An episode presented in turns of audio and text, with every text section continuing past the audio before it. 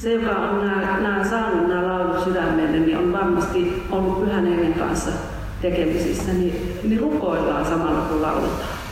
Ensimmäisenä on Syvä joki sieltä numero 10 siellä kirjassa.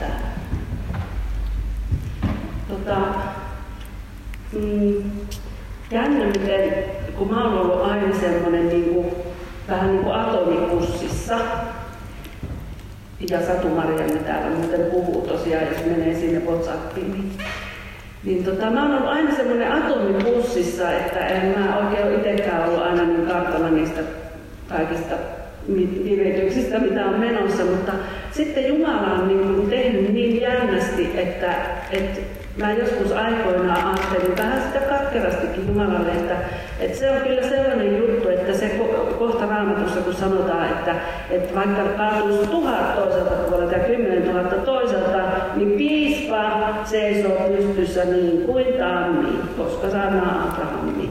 Mutta se, että, että niin kuin sitten rukouspalvelussa, niin, niin mä oon kuin, niin kuin lehmähenkäys kerta kaikkiaan. Ja mä oon joskus jopa ihan oikeasti siis nukahtanut seisoville, niin kuin mun puolestaan rukoiltu. Että siinä määrin Herra pistää niin kuin, äh, hiljentää. Ja tota, nyt sitten ihan tässä viimeisen mm, parin viikon aikana oikeastaan, no on siitä vähän ehkä kauemmin, olisiko ehkä jopa kuukauden päivät, niin tehtiin yhden ihmisen kanssa podcast-lähetystä ja, ja tota, siinä sitten tämä ihminen kertoi, kertoi, että hän oli ollut aikoinaan Espanjassa töissä nuorempana ja, ja siellä sitten Jumala oli aloittanut hänen kanssa sellaisen niin kuin hiljaisuuden koulun. Ja se oli tarkoittanut hänelle sitä, että joka päivä kun hän tuli töistä, niin hän otti tuolin, laittoi sen keskelle lattiaan ja aivan täydessä hiljaisuudessa, ei mitään radioa päällä eikä mitään, niin siinä vaan oli ja, ja niin kuin Herran kanssa. Ja, ja hän sanoi, että, tota,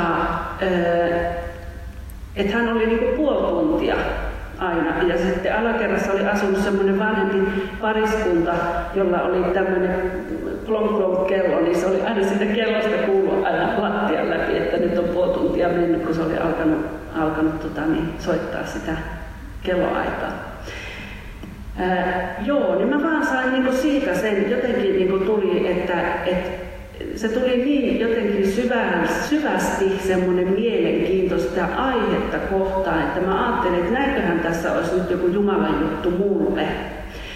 Ja tota, kuinka ollakaan, ähm, tämä ihminen kun lähti pois mun kotoa, niin mä avasin telkkarin heti siinä, kun hän oli lähtenyt. Ja se aukasikin suoraan TV7. Ja siellä oli tämä yliluonnollista ohjelma menossa. Ja siinä melkein ensimmäiset sanat, jotka tämä Sid Roth sanoi, että niin, ei sinun tarvitse aloittaa hiljentymistä kolmesta tunnista.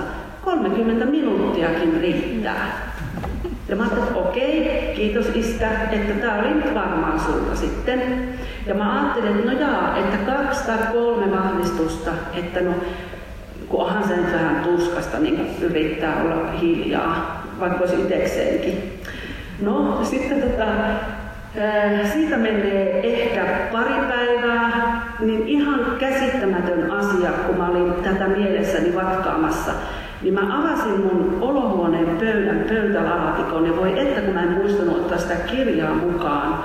Mutta siis mun olohuoneen pöydän pöytälaatikossa oli kirja, jonka olemassaolosta mä en niin kuin, periaatteessa edes tiennyt mitään johtuu siitä, että mä olin unohtanut, että mulla onkaan sellainen, kun mä olin ottanut se jostain ilmaisjakelupisteestä joskus aikaisemmin.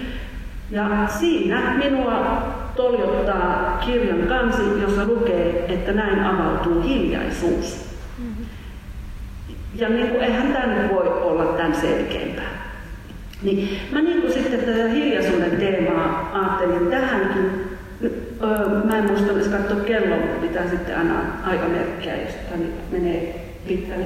Mutta tota, öö, niin siitä hiljaisuudesta niin mä oon niin alkanut itseni takia sitä tutkimaan, niin, niin ajattelin, että tässäkin jaan jotain, mitä olen siitä löytänyt. Niin tota, yksi elämän paradokseista on se, että elämässä tulisi aina saada aikaan jotakin, eikö niin? Ja varsinkin tämä yhteiskunta on sellainen, joka melkein pakottaa siihen, että sun on pakko niin kuin, suorittaa, suorittaa, suorittaa ja suorittaa. Mutta vaikka se vaatii sinua saamaan aikaan, niin se kuitenkin asettaa tiettyjä ehtoja, millä tavalla sen täytyy tapahtua ja, ja missä. Jos me tietäisimme, että meillä on vain jokunen vuosi elinaikaa, niin kuinka moni mahtaisi pysähtyä hiljaisuuteen? En ainakaan ehkä itse ensimmäisen pakokauhun ja paniikin jälkeen. Mä voisin kuvitella, että, että mulle tulisi sellainen ajatus, että mun on mahdollisimman paljon ehdittävä tekemään ja valmistelemaan asioita ennen kuin mä kuolen.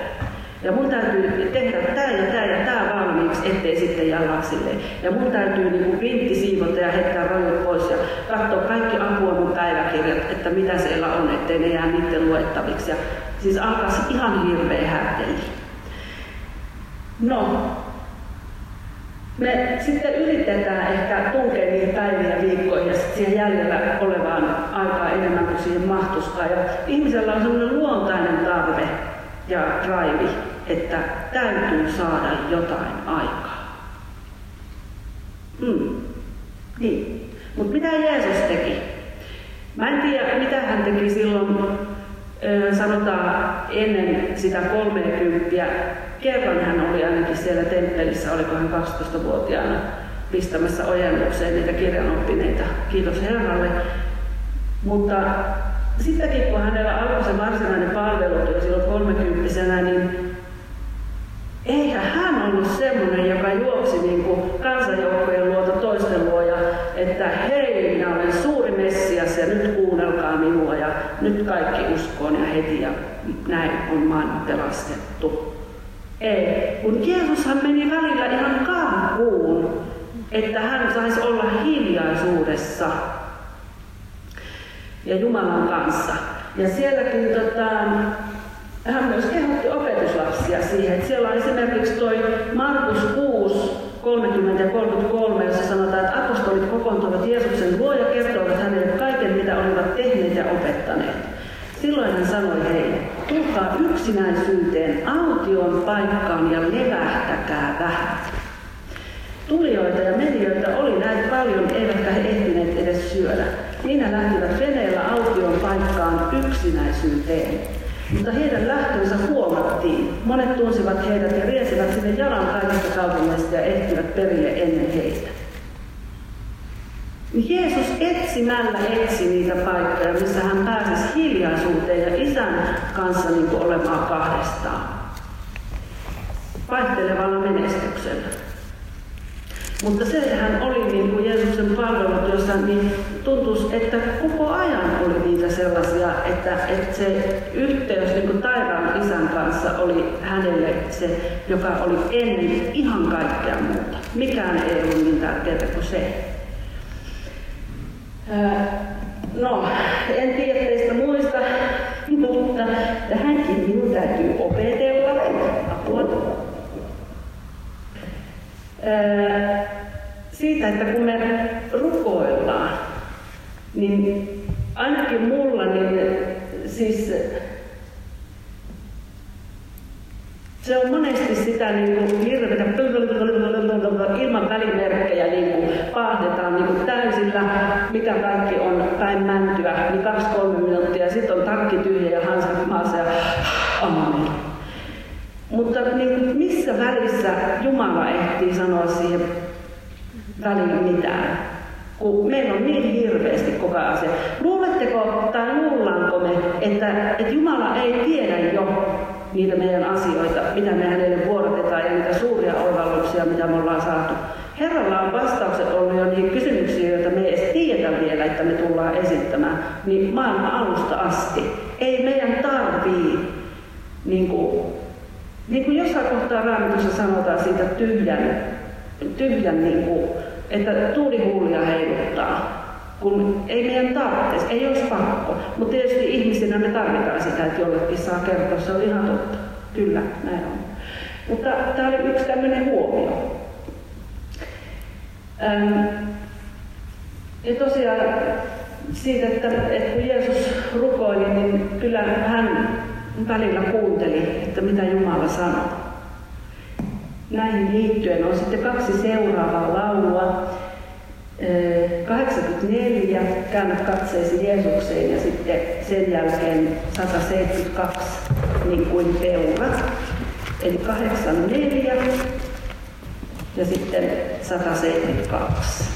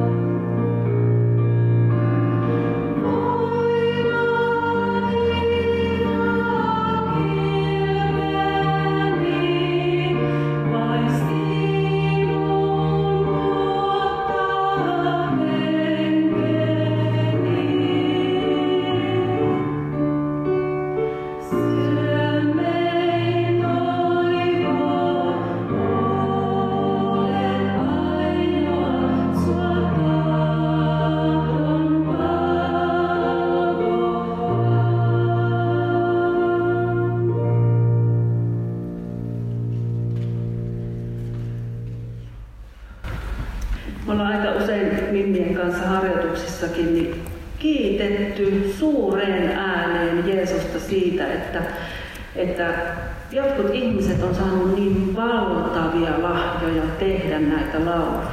Siis eikö ne ole niin mielettömiä, ettei jää epäilystäkään, etteikö näitä olisi pyhän hengen kanssa tehty. Nämä on niin käsittämättömän koskettavia, siis ihania. Kiitos Jeesus musiikista. Herra, kiitos, että me saadaan tässä hetkessä tuoda jokainen sinun eteesi, Herra, ja erikoisesti tässä, tässä maailman ajassa, kun kaikki esittävä taide ja kaikki on niin kuin hyvin kortilla, Herra, ja heidän taiteilijoiden toimeentulo. Kiitos Isä rakas, että jokainen uskova taiteilija, Herra, me saadaan tuoda sinun eteesi, olkoon kuvataide tai teatteri tai musiikki tai mikä tahansa taide, Herra. Kun hän on sinun lapsesi, me tuodaan hänet sun eteesi, Herra. Herra, vahvista ja varusta sinä, Herra, ohjaa oikeisiin paikkoihin oikeaan aikaan, Herra. Kiitos Isä siitä, että saa annat luovuutesi virrata ja se ei, ole, se ei ole mihinkään koronoihin eikä mihinkään inhimillisiin asioihin, Herra, sidottu. Jeesus, sinun nimessäsi, aamen. No, raamattu, niin ähm, se osoittaa kyllä aika monessakin kohtaa tietenkin Jumalan voiman, mutta myöskin sen, että se Jumalan voima ei välttämättä tarvitse tulla esille missään älyttömän isoissa spektaakkeleissa. Ei hän tarvitse mitään estraadia sille, että hän tekisi jotain.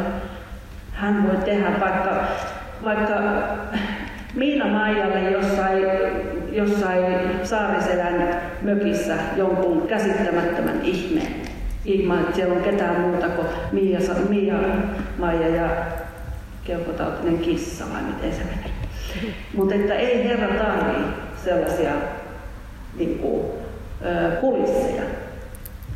Siellä tota, kerrotaan tuosta ensimmäinen kuningasten kirja 19, niin siellä on Eliasta, kun Elia pakeni Isabel ja Autiomaan kautta sinne Horebin vuorelle, jota kutsutaan myös Jumalan vuoreksi. Ja Elian ja Jumalan kohtaamisesta, niin siellä sanotaan näin, tuossa ensimmäinen kuningasten kirja 19, jakeet 11-13, että Herra sanoi, mene seisomaan vuorelle Herran eteen. Silloin Herra kulki ohitse ja Herran edellä kävi voimakas tuuli, raju myrsky, joka halkoi vuoret ja särki kalliot. Mutta Herra ei ollut tuulessa. Tuulen jälkeen tuli maanjäristys, mutta Herra ei ollut maanjäristyksessä. Maanjäristystä seurasi tuli, mutta Herra ei ollut tulessakaan. Tulen jälkeen kuului hiljainen kuiskaava ääni. Kun Elia kuuli sen, hän peitti kasvonsa viitallaan, meni ulos ja asettui luolan suulle. Silloin hän kuuli äänen, joka sanoi, mitä sinä täällä teet, Elia? Ajatelkaa, miten ihanaa, miten ihanaa. Ja miten vaikea joskus on tajuta se hiljainen ja kuiskaava ääni. Siis me kyllä, niin mä itsekin, niin mä kyllä tajuan sen, että hei nyt, että kyllä mä huomioin sen. Mutta se, että joskus jos sattuu olemaan niin kuin joku juttu kesken, niin, niin se on niin kuin se mun päämäärä, että niin, että se tiskikone piti täyttää ja sitten se unohtuu se hiljainen pieni ääni. Öö, oikeastaan tästä ei tämän enempää kuin tosiaan se, että, että Herra ei tarvitse niitä spektaakkeleita, vaan että hän tulee hiljaisuudessa. Ja mä muuten tänne lähtiessä tänäänkin, mä yritin ensin, ehkä kolme päivää meni sille, että mä en jaksoin olla, mä laitoin kellon hälyttää puoli tuntia. Yllättävän helppo oli se kolme päivää ajattelematta mitään. Ja yritin muistaa myös pitää suuri kiinni, etten edes rukoilu ääneen.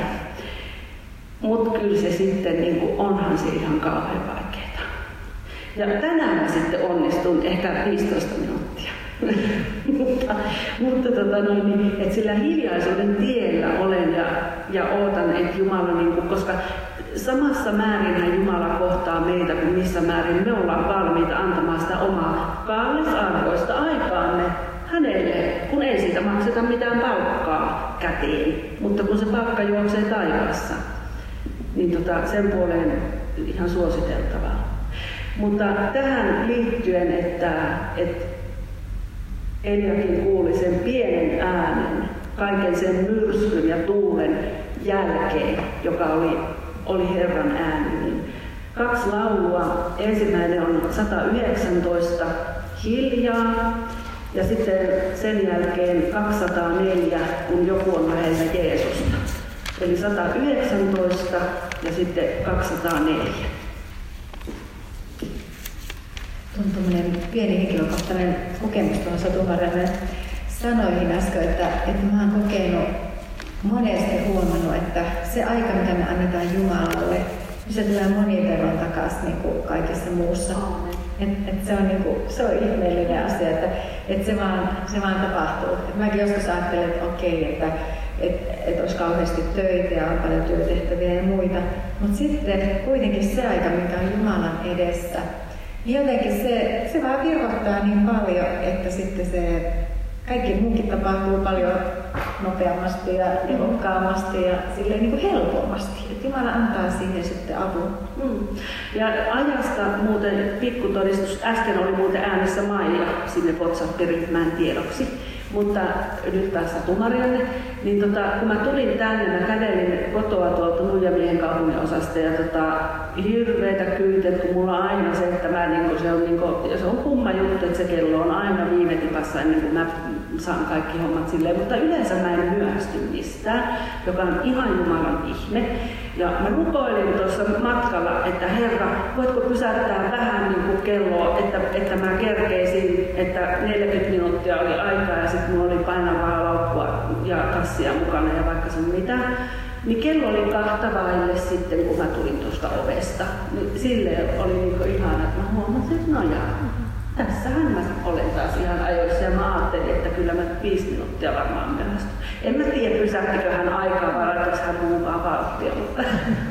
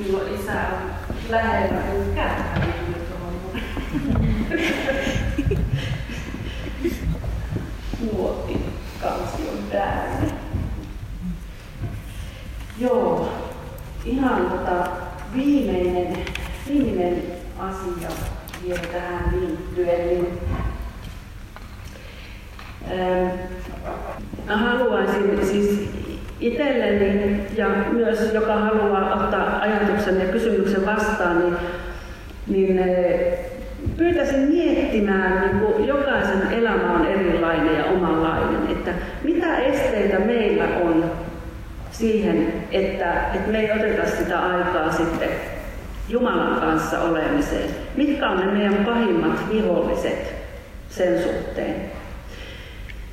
Ja loppusanoiksi vielä, että kun me ymmärrettäisiin se elämän paradoksi, että aina ei tarvitse tehdä jotain, jotta saisi aikaan suuria. Mitään suurempaa ei voi olla kuin kuulla luojansa koko universumin ää, koko universumin luojan ääni. Mitään suurempaa ei voi saada aikaan kuin että me annetaan pyhälle hengelle tila saada aikaan meissä, meidän elämässä ja sitä kautta myös meidän elämän piirissämme. Ja usein se Jumalan äänen kuulee parhaiten silloin, kun on itse hiljaa, vinks vinks ihan itsellenikin. Ja tässä lopuksi niin meillä on yksi laulu vielä semmoinen, jota ei nyt löydy sieltä viskielisestä muistaakseni, mutta se on semmoinen kuin Kaikki kunnia. Ja se on tota, Tytti Taipaleen tekemä laulu.